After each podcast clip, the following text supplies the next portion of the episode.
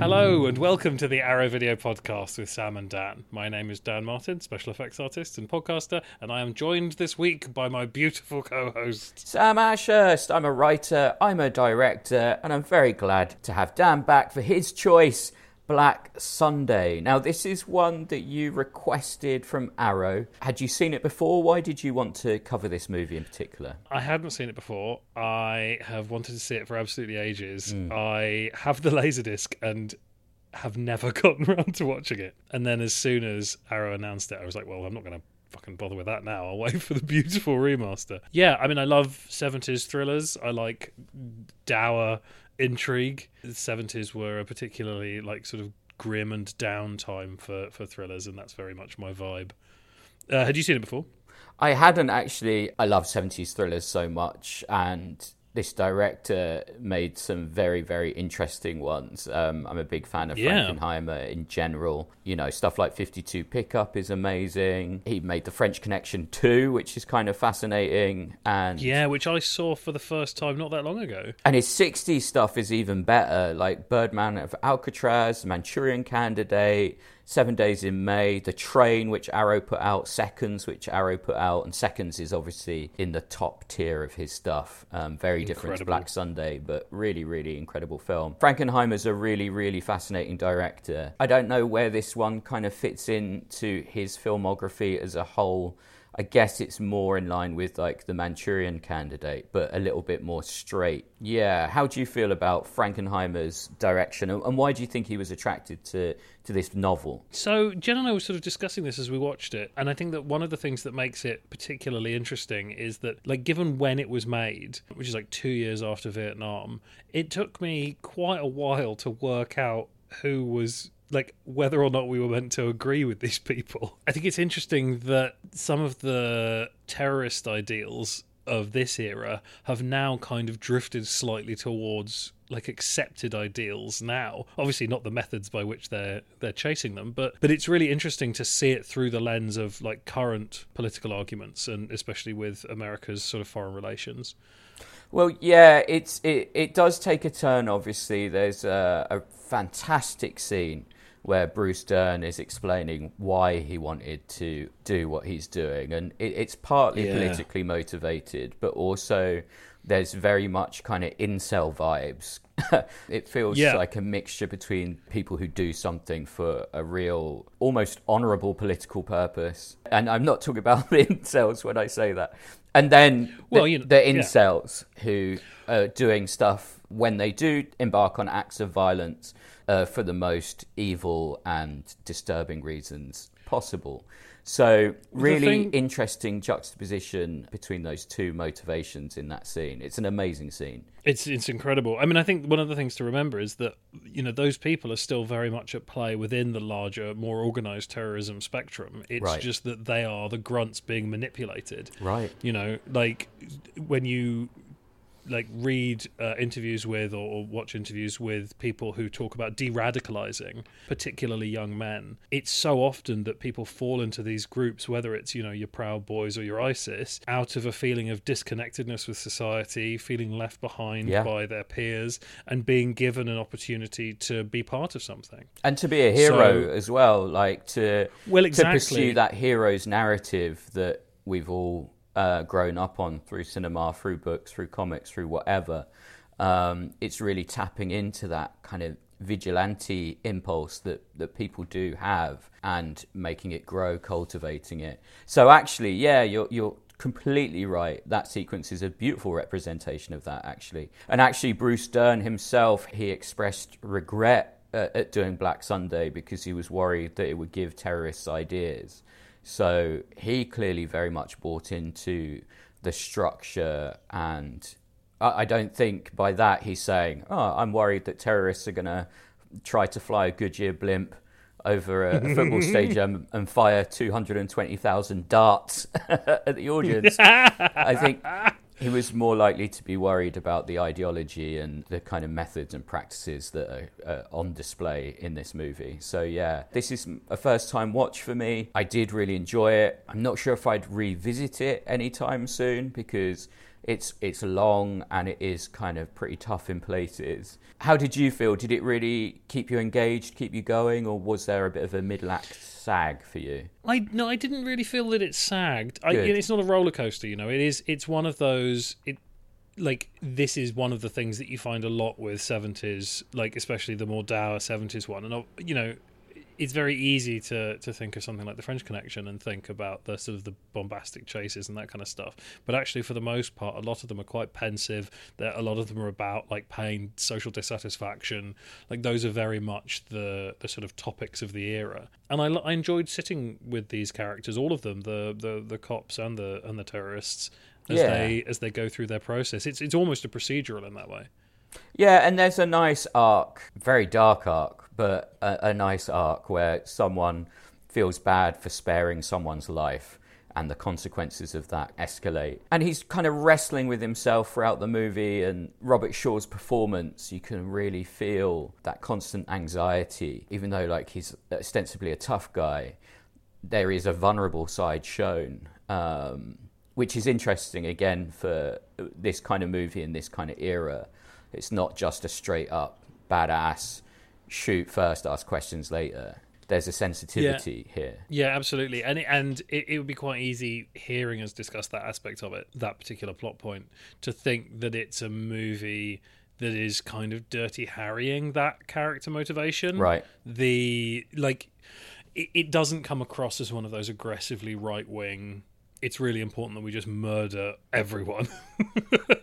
narratives. His, I, you know, I, I spared this woman's life, and that's the cause of all this problem, all these problems now, is never treated as a, as a, ah, I should, I, you know, it's really important to fuck off due process. Right, exactly. Yeah, no, that's definitely not one of those films. Yeah, and some interesting special effects, some more successful than others. There's one Yeah. one death that let's just say involves a boat that doesn't particularly work as well for me, but there's uh, another death involving like a, a warehouse, let's say, um, Oh fuck me, yeah, that's so good. that really works. Yeah, exactly. So Well, it's it's it manages to be quite shocking with the violence, even though it's Yeah. not ex- particularly gory. Yeah. and and I think it's just because it doesn't really shy away from what what's going on, and they are they're killing a lot of people, but it's not like a team killing where like you shoot some bullets and then some people fall over or, or fly over some barrels. It lets you know that these people are properly dead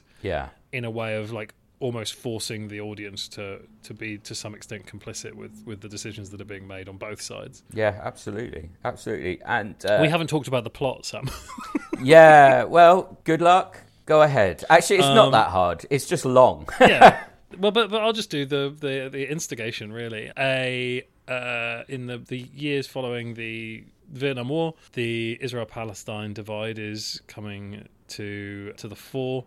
And uh, Palestinian freedom fighters, in their own mind, are protesting the American funding of the Israeli armed forces and plan a large terrorist strike as a show of force. An early sniff of this by the American uh, counterterrorism forces leads to a raid, in which time they manage to seize a recording that is intended to be released after a future terrorist attack and it has a date in it so they now know there's a ticking clock.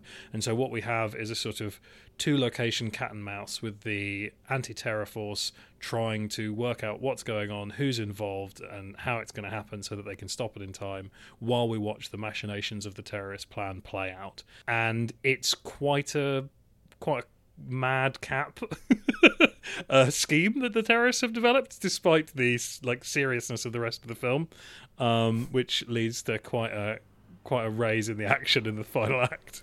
Yeah, I mean that that's one thing I will say that I found a little bit flawed. I mean, actually, just to tie back to your point, who are we rooting for here until it takes a turn and and Yeah. it, it's more clear? Shay actually felt exactly the same way.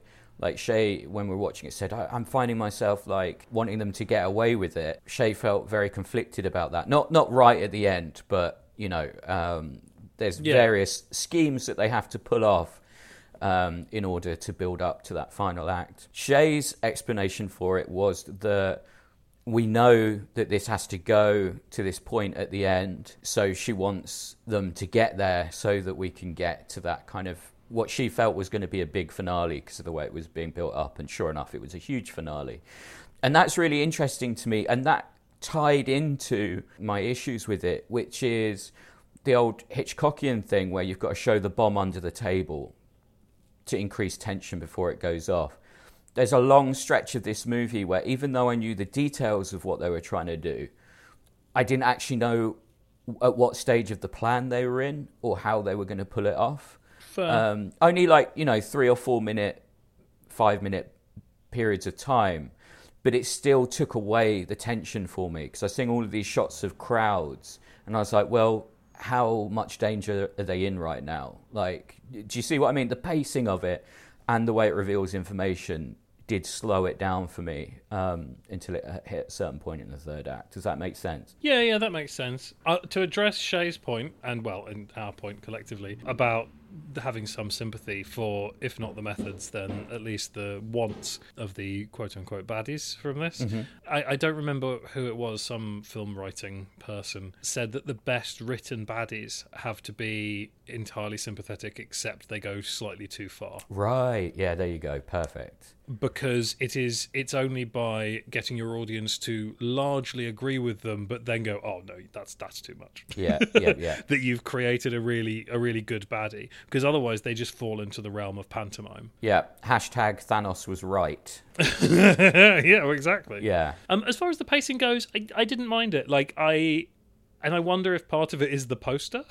right. we know to some extent that that's going to be involved. You know that that's going to be a big thing. That was Shay's reference um, point when she said, "We know that it's got to get to the cover." So yeah. you know we're waiting for it to happen. It's not too much of a spoiler to say that the the blimp gets there, but what's on the blimp and how are they going to pull off this thing that we've seen happen in a shed?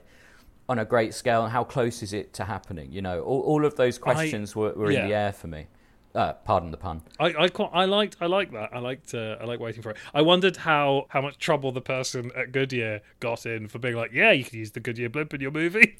I've got no further questions. well, apparently apparently Frankenheimer had a good relationship with Goodyear. He made a movie I think called Grand Prix. Um, that featured them quite heavily, and they gave him some caveats like no one can die as a result of the blimp itself. So no one can be thrown in propellers or whatever. And I think Frankenheimer's solution, if they were going to say no, was that he just paint a normal blimp to look like the Goodyear blimp. yeah, uh, which... to, and, and, call it bad year. yeah, exactly. Yeah, I did notice that there was a point where it held on the Goodyear blimp long enough for it to cycle through its entire advertising slogan. right. Yes. which I assume was also part of the deal. Definitely. Oh man, Shay and I watched this movie. It's called Fire, Ice, and Dynamite uh, for VHS Quest this week, and amazing. It stars Roger Moore as like this eccentric millionaire who who fakes his death and then sets up a winter sports competition that uh, his his children have to win in order to get the inheritance. But every other competitor in this tournament is some big brand and they have this sequence in the middle where they're oh and the next team and the next team. And i swear to god it goes on for 10 minutes long of advertising. Jesus. and it's very similar to black sunday in that you're like how did these brands sign off on this? Because all of the stunts in this film and there's a lot of them are absolutely insane dan. It's the most dangerous film for stuntmen i've ever ever seen. It's absolutely crazy. I love that. And obviously, spoiler alert, they lose. All of these brands lose, and the kids, the underdogs, win at the end. So it's very similar. Like, how does any of these companies sign off on movies that make their product look so bad? what year was this? Uh, I think it was roughly early '90s, maybe. Oh fucking hell! They really ought to have known better. Yeah, I, I do feel people blunder their way through product placement occasionally. I remember when I was like the first film I ever worked on was uh, an adaptation of Ideal Husband, and they wanted a scene where like a guy was driving a ludicrously uh, like fancy sports car, and then it broke down, and he got stranded. But the character would be driving this car, and then he, it was important to the plot that he got stranded. And I was just a, like an office assistant in the production office, and I was put in charge at one point of phoning around for some product placement things that they wanted to see if I could get things. And I ended up speaking to someone in the like promotions department at Ferrari, and they were like, "No, you, we're not going to lend you a Ferrari so you can show it being broken down on screen. Why on earth would we want that depiction of the car of the car?" And uh, and someone in the production office was like, "Yeah, my friend's got a Ferrari. We're going to have a broken down Ferrari on the screen and tell everyone it's a shit car and it keeps breaking down." Yes, amazing. Incredible. I don't know what else to say about this movie, really, other than we can talk about the extras a little bit. There's a really lovely TV documentary thing about Frankenheimer's career that's got some excellent interviews in there. Samuel L. Jackson is great. Kirk Douglas. Uh, yeah. I think probably my favorite extra was the audio commentary. It's by Josh Nelson, who sometimes teams up with Alexandra Helen Nicholas, and he is one of my favourite commentators out there. Um, whenever his name pops up on a disc, it's always exciting. So that was a reason for me to to really be excited when you selected this one.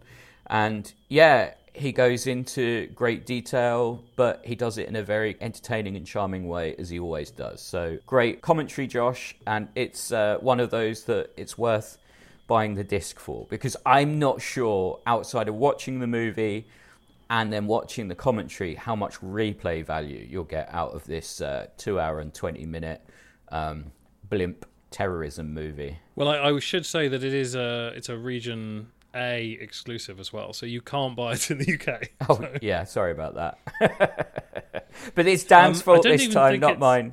yeah, I'm sorry. It was uh, it's also harder for me to get the Region A ones if I don't request them on the podcast. Right. Yeah. Yeah. Uh, I don't think it's on the Arrow video player either.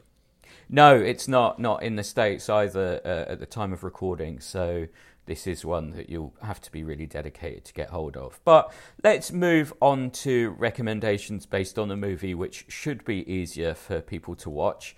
Uh, Dan, why don't you go first? My first recommendation based on it is Alan J. Pakula's Parallax View from 1974. Lovely. It's another, I think, slightly underseen uh, 70s thriller. Uh, Pakula did uh, like Klute and All the President's Men, so you know he's got like some directing chops as well. It's slightly more it's like slightly faster paced picture about a journalist who starts to realize that other writers uh, who are covering an assassination start to be dying in mysterious circumstances and he may or may not have undercover uncovered a uh, a conspiracy theory with a big company called the Parallax Corporation who yeah who may be pulling a lot more strings than maybe people realize even existed. It's a really good yeah, tense, uh, tense seventies thriller. It's quite dour, but it's it's slightly more fun than uh, Black Sunday, and uh, and it's got a, a, not entirely dissimilar final location.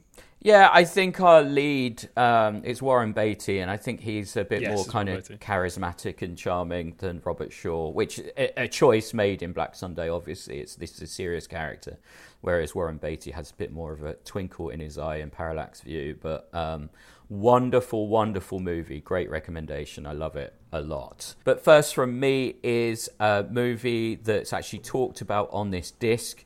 Uh, the video essay talks about the Black September massacre at the Olympics in Munich and the subsequent revenge mission. And Munich is Steven Spielberg's dramatization of those events.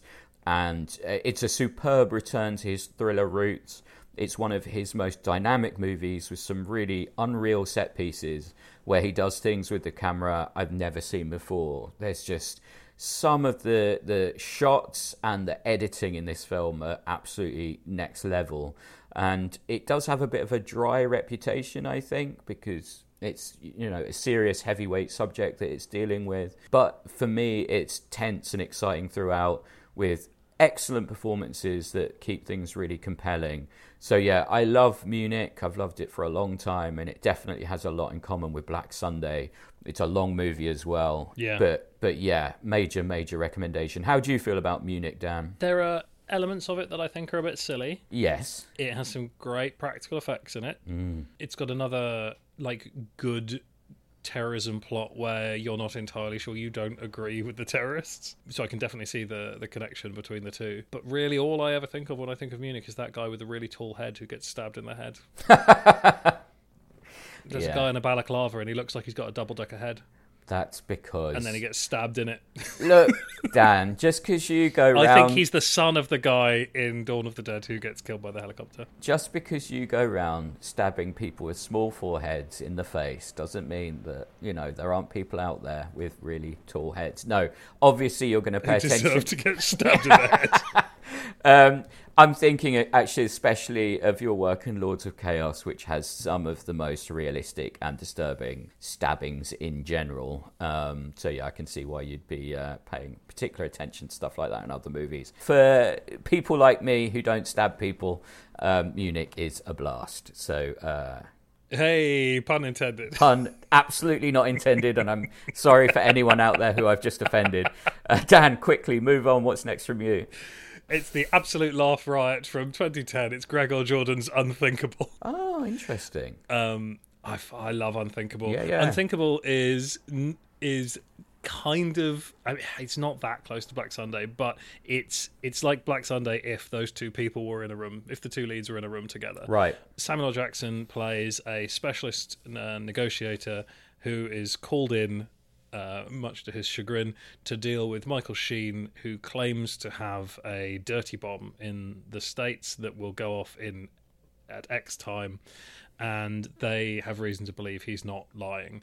And it's it's really the question, like the question it's positing is, uh, like how far is too far to go when something of this scale is imminent.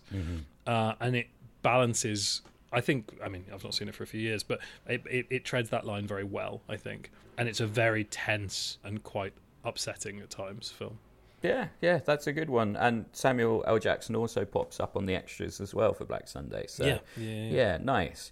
Well, finally from me, it's a bit of a silly one, but if you like movies about European terrorists coming to America featuring our hero hanging off of stuff from a great height, then let me introduce you to Nighthawks, which I covered a hundred movies ago on VHS Quest. Uh, it features Sylvester Stallone and Billy Dee Williams as a buddy cop duo going up against Rutger Hauer's Bond villain style bad guy who's roaming the streets of New York setting off bombs. It's got another interesting tie to Black Sunday because it actually started out as the French Connection 3. Um, and Frankenheimer obviously directed French Connection 2. So I actually wonder if maybe this was written post Black Sunday to try and appeal to Frankenheimer because there are some weird crossovers. But yeah, definitely it doesn't fit into the French Connection uh, tone or style. Uh, it's kind of a bizarre movie with one of the silliest endings of all time. Like it, it really, really, it, it goes all De Palma at the end basically, and uh, I love it. So yeah, Nighthawks, a lot sillier than Black Sunday. Like I said, this was a VHS Quest recommendation, but uh, it's really fun. So yeah, Nighthawks. Dan, it sounds like you've seen Nighthawks. From the description, if you look back at the beginning of your notes and just read it to yourself, how certain do you think I was that you were about to tell people that they should watch Die Hard? I know, yeah. I actually, as I was reading it, I was thinking Dan's going to think this is Die Hard, but no, no. I did. I 100% did. Yeah, yeah. Uh, but no, it's Nighthawks. The only the film that Die Hard wanted to be. Uh, yeah. anyway, let's move on. Should we uh, go on to films from the past couple of weeks?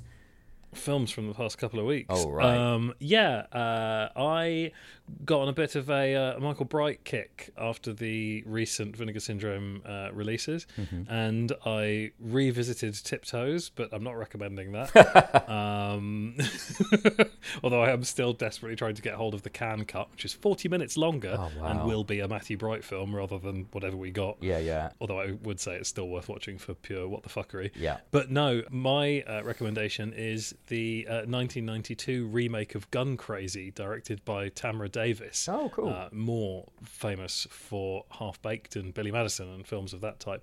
But it was written by Michael Bright, and in fact, it's where he met Drew Barrymore. It's unbelievably bleak. It's very different from the noir from the Yeah. from the original, almost to the extent like there's threads between them. Like one of the things that I always like about the original, one of the stories I like is that the director apparently his main like acting note for the two leads was I want you to exude the energy of let's get this finished so we can go and fuck. Right. Yes. Whereas, and it's a sizzling film on that level. Whereas Tamara Davis's version is very much about uh, a, a sort of much more, well, kind of almost like a sort of Henry Lee Lucas kind of attitude towards sex from from our male lead, and and as and it, there's a lot of sort of like pent up like asexual aggression, Right. Um, there, which is a really interesting thing to see on screen. But it's it's yeah, it's really good, and it's got a great ending.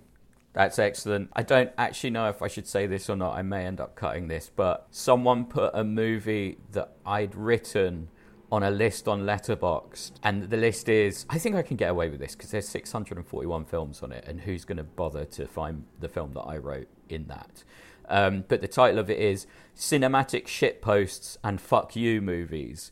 And it's a hundred percent what that film is. So um, yeah, just you saying, you know, it's a film where the lead characters just want to get it out of the way and go fuck. Um, my film was uh, I wanted to get it out of the way and say fuck you. I'm definitely going to cut this. Um, excellent recommendation, Dan. I'm very sad. um, but yeah, excellent recommendation. I love that uh, Gun Crazy remake. It's it's so so good. And yeah, Drew Barrymore is a, a great actress. Um, if, if it needs saying, Yeah, she's amazing in it. yeah, really really yeah, amazing. she's really, yeah, really good. Real good range in that as well. Yeah, absolutely. All right, well, from impossibly dark to impossibly light, I've been doing some catching up on 2023 releases because I realized I made it halfway through the year and the only film on my best of 2023 list is Beau is Afraid. Hey, have you seen that yet? We haven't talked about that. Do you want to talk about that after this list? Finish these bits because we should have a nice chat about Beau is Afraid. Yeah, let's do it. All right. Well, um, the first 2023 release that I caught up with that I really loved was Rye Lane, uh, which popped up on so many people's best of the year lists. I thought I'd better check it out, and I'm so glad I did. It's a really, really warm and creative and imaginative rom com. Really simple premise. A couple of people meet uh, at an art showing. They've both recently broken up with people and they spend the day together talking about their lives and um, interacting with interesting people. That's all I'm going to say about that. But yeah, it's just got this really, it's almost like, I don't want to say Wes Anderson, but it's got uh, an appealingly quirky edge to it. Normally, quirky I can take or leave, but this is done in a really beautiful way that does put me in mind of Wes Anderson, even if it's very stylistically different. There is a strong voice here that's all of its own. Um, so, yeah, Rye Lane, 2023 release. If you haven't caught it yet, I really do recommend it. It's lovely. The rom com is back. Thank goodness. Because we have recommended a lot of rom coms on this podcast before, just because they're from uh, the 40s and, and the 50s doesn't mean that some of our, our, our favourite movies aren't rom coms, right, Dan? Yeah, and in fact, I'm going to recommend a sort of rom com next as well. Hey, perfect. So, yeah, Rye Lane, I recommend it. Dan, what's next from you? It's another 2023 picture. Uh, Excellent. I- you and I have actually talked about this off mic, but um, I caught uh, Nicole Holofcener's uh, "You Hurt My Feelings," which I really enjoyed enough so that I immediately went and watched some of her other films afterwards. It's a really nice kind of Woody Allen esque comedy uh, about real people being awkward around each other, but without any of the guilt that you really ought to feel if you're watching a Woody Allen picture.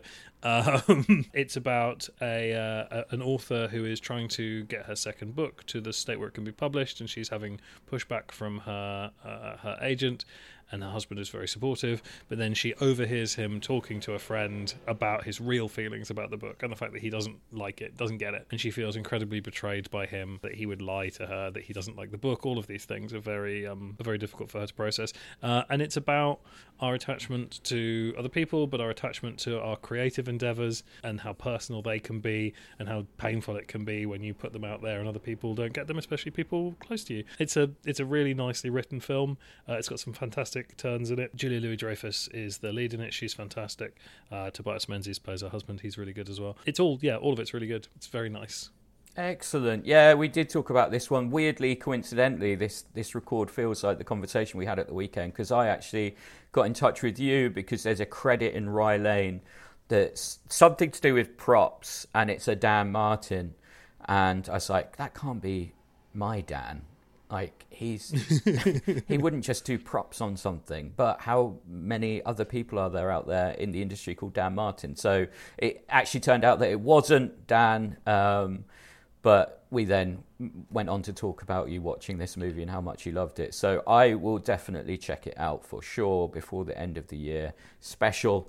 And um, yeah, a film that I'm probably going to include in that end of year special. So I won't go too into it. Um, but my second 2023 watch this week was Showing Up. Now, Showing Up is directed by Kelly Reichardt, who you'll know from films like Wendy and Lucy and First Cow. And it stars her frequent collaborator, Michelle Williams, who is excellent in this film we all know how good Michelle Williams is, but it, showing up is a very different kind of performance from her, and she really, really feels so real as, as this character, Lizzie. And Lizzie is a, an, an, artist, uh, she makes sculptures, and she's struggling with ideas of kind of success and motivation. She's got a show that she's got to make stuff for, and she's fallen behind with it. She interacts with lots of different characters, and all the while, she struggles with personal relationships. And it's set in Portland as well, I should say that, and that's where I'm living now. So it felt very, very real. I know a lot of artists. I've made friends with a lot of cartoonists and other kind of artists since I moved here. And uh, my God, some elements of this film feel so, so real and so true to life. So, yeah, I, I really, really connected with it. And so, if Rye Lane was me feeling nostalgic about London, because London is a character in Rye Lane, you know, it, it's there in the title, but uh, all the environments that they move through have really distinct personalities in that movie. And Portland feels like a character in showing up as well. So, yeah, my life before and my life now in movie form. I really love both of these movies, but yeah, showing up was definitely my favorite of the two. It's slow paced and you are hanging out with a character who can be a bit difficult, make some decisions I think maybe Dan wouldn't necessarily agree with, but uh, yeah, wonderful, wonderful movie and I recommend it showing up. Lovely. Uh, it's been on my list, so I'll give it a I'll give it a look. I'm really, I, honestly, really excited to hear what you think, and I think you'll know you'll know what I'm talking about when I say uh, a decision that Dan wouldn't agree with because it involves an animal, Dan, but but no animals were oh. harmed in the making of this film. I mean, I'm weirdly, I'm not one of these people that objects to the fictional killing of unreal animals in films. I, I think it can be used very effectively, um, to the extent that I think it might have become a little bit of a, a little overused, maybe. Uh, interesting, um, yeah, yeah. Um, but yeah, I, I think it's. What did I watch the other day? Oh, I almost put it on my recommendations. Actually, I watched. It's deeply silly. Have you seen The Machine? I haven't. No. It's a it's a comedy about a stand-up comedian who I'm not particularly familiar with, who apparently became very famous for a clip of him talking about robbing a train in Russia when he was a, a, an exchange student with uh, accidentally getting involved with a bunch of Russian criminals that went viral, which I also wasn't familiar with. Mm. Um, and it is a an I presume fictionalized account of him getting caught back up with those same Russians in adult life and learning to be a better father on the way. um, it's by and large, it's it's sort of an adequate comedy. Right. It's got some pretty fucking good action in it. Oh, cool. Um, but it's also got some really beautiful transition shots. Oh, like whoever's in charge of designing those transitions, it's really gorgeous. Like it'll go from because it deals with flashbacks a bit, and it'll go from him lying on the ground, having been like punched down onto a black and white tiled bathroom floor, and then the camera will p- tilt up, and the bathroom floor will start to break apart as it becomes grass, and then it'll be a young version of him sitting with his father, played by Mark Hamill, talking about something for a flashback. But it's all done. That's all practical. They just built that. It's really nice. Surprisingly violent as well. Hey. It's got some really, re- but there's anyway. There's a bit where a Russian mobster just chucks someone's dog out of a multi-story window. they just they just walk in and fucking boot a dog out of the window, and I guffawed much louder than I ought to have. well, okay, yeah, you'll be fine with showing up then. Yeah, it's all good. All right, excellent. Let's move on to extra features, extra features, extra features, extra features. Extra features. All right, well, let's do a rundown of our thoughts and feelings about Beau is Afraid, because uh, now we've finally both seen it. I still, I think I'm still processing it, even these, you know, a month or however long it is later. So I'm really, I'd be really interested to get your fresher thoughts, Dan. How did you feel about the movie? I loved it, and I think it's Ari Aster's best film by a country mile. Ah, interesting. Like, Good. absolutely hands down, easy, most easily his best film. He still wears his influences on his sleeve, but it's the cocktail now has enough ingredients to be his own. Interesting. Oh, I like that a lot. So, what influences did you see? Oh my goodness. It's got interestingly actually, you mentioned Wes Anderson. I feel like it's got some Wes Anderson elements to it. A little bit Um, of Todd in Solondz. Yeah, very much some Solondzian stuff, some um, some Gregg Araki in there Mm-hmm. as well. Yeah, like like you, it's it's sort of become a little bit of a blur. I think I'm going to rewatch it, which you know, considering its length and how little time I get to watch films these days, is quite the thing. Yeah, I really really liked it. The setups and payoffs all the way through it were absolutely masterful. The detail and depth of the world was fantastic. Yes, I think it slumps maybe a tiny bit in the middle Yeah. but I don't really begrudge it that. I feel like almost like that that's part of the experience of it all as well. Absolutely loved it. Yeah. Every bit of it. For me, I think I said when we discussed it on the show that it was a one star film and a five star film at the same time for me. Um, Yeah. Which doesn't necessarily average out at a three star film because there were moments that really uh, are amongst my favorite cinematic moments ever in Beau's Afraid. Like the first kind of, I think it's 50 minutes or so, all the stuff where he's in his apartment before he leaves to go on his trip. Oh my Um, goodness, so good. That whole sequence is my favorite movie of the year, hands down. If it was that just for another 40 minutes or so, it would be my favorite movie probably of the past like 30 or 40 years. I loved that so, so much. And it really put me in mind of a Portland artist who I've befriended here, Josh Simmons. His horror comics are very, very similar to that sequence. And I think Ari is a comics fan because he thanks Dan Clowes in the, the end credits. Um, Yeah, yeah, I noticed so- that. And and there are Clowesian elements to this film as well, for sure. Like the dark surrealism of it really puts me in mind of some of his nastier pieces of work. But yeah, the middle really did sag for me, and then it did come together for the end. Again, without spoiling it, there are shots and sequences in that third act that will stay with me forever. There was one particular moment in that end sequence where we see something and it's a shock to the character and it was a shock to me. And like that is burned in my brain. It's a magnificent moment. And i think i like muttered under my breath like oh my god when that happened. It's so so good. So yeah real real highs in this film but more lows for me than for you i think. So i'm not sure where it will land in my top 10 at the end of the year. Definitely recommend that everyone listen to this watches it to make up their own mind uh, I think Yeah, it is a- a, relatively underseen movie. It didn't do very well at the box office at all, so hopefully more people will catch up on it I when it's out people, on Blu-ray. yeah, people are scared by long films. I mean, I was, I knew I was going to watch it when that audience reaction from that previous screening got leaked, and people were calling it a career killer, and I'm like, yeah, I'm going to watch that then. Absolutely. Well, I think I said this on, on the episode where we discussed it before, but just in case I didn't, at the end of my screening, I saw it, you know, with the public. When the lights yeah. came on, there was this palpable feeling of shame. I've never experienced anything like it. It was like we'd all just watched pornography together. And people like the body language, people looking down at their feet. A couple of people literally ran out as soon as the lights came up, almost like they didn't want to be seen by anyone else in the room. And while it does have kind of extreme elements, it's not that extreme. So it was kind of bizarre to, to have that reaction. But I can totally see why people would come out of that film thinking it's a career killer, especially off the back of his other stuff. But I actually really hope he goes in this direction even more now. I want, yeah, I want, I want more stuff like this. This was so good. Yeah, absolutely. All right, well, that's it for extra features. Beau is Afraid discussion special. Uh, let's move on to how people can follow us on the internet. Dan, how can people follow you? People, if you're listening to this on the day that it is released, uh, which is Monday, the 17th of July, 2023, then that means that tomorrow you can come and say hi to me in person at the Genesis Cinema when Evolution of Horror are going to be showing a 10 year anniversary screening of The Borderlands.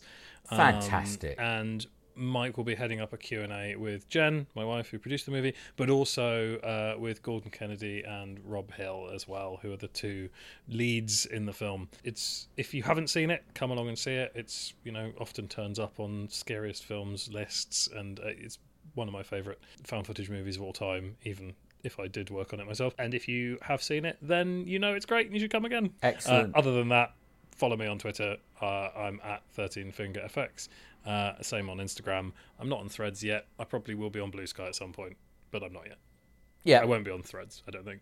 No, I'm I'm not going to be on Threads either. I was reading about it today, and apparently, um, if you get a Threads account and then you want to delete it, you have to delete Yeah. your Instagram account. Your So- Instagram gets killed. Yeah, yeah, yeah. So yeah, and and actually, I was thinking, wow, it's really this is actually quite lovely. Finally, a social media thing that everyone's flocked to, where I'm not working for a media company anymore, so I don't have to get it, and I can just let it pass me by and not get involved. I'm so excited about that. How is your TikTok going? oh yeah, um, it's just me crying um, for well, 10 second loops. Um, to, to, to little bits of music. Um, but yeah, uh, wonderful.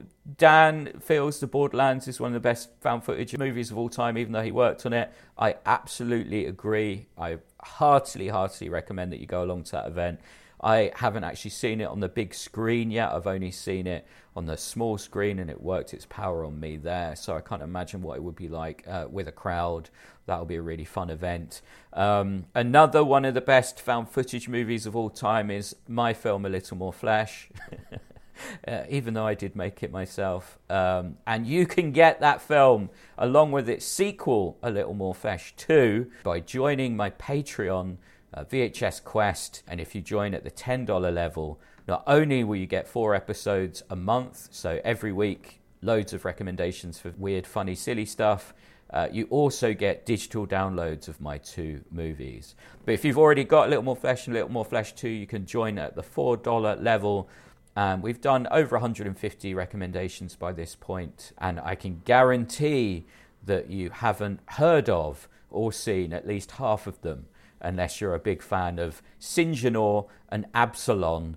There will be films that you've never encountered before joining up at VHS Quest. So, um, yeah. Dan, are you a Sinjin or an Absalon fan? I do not know what that is. It's actually two things. Uh, and, and one of them is wonderful, and the other one is absolutely terrible. So, um, yeah, there you go. Until next time, when we'll be doing The Lighthouse, uh, which I'm Yes. extremely excited to discuss with Dan, that's it. So, thank you so much for listening, and we promise to be more professional Promise. next Professional. time. Time. Bye bye. Bye.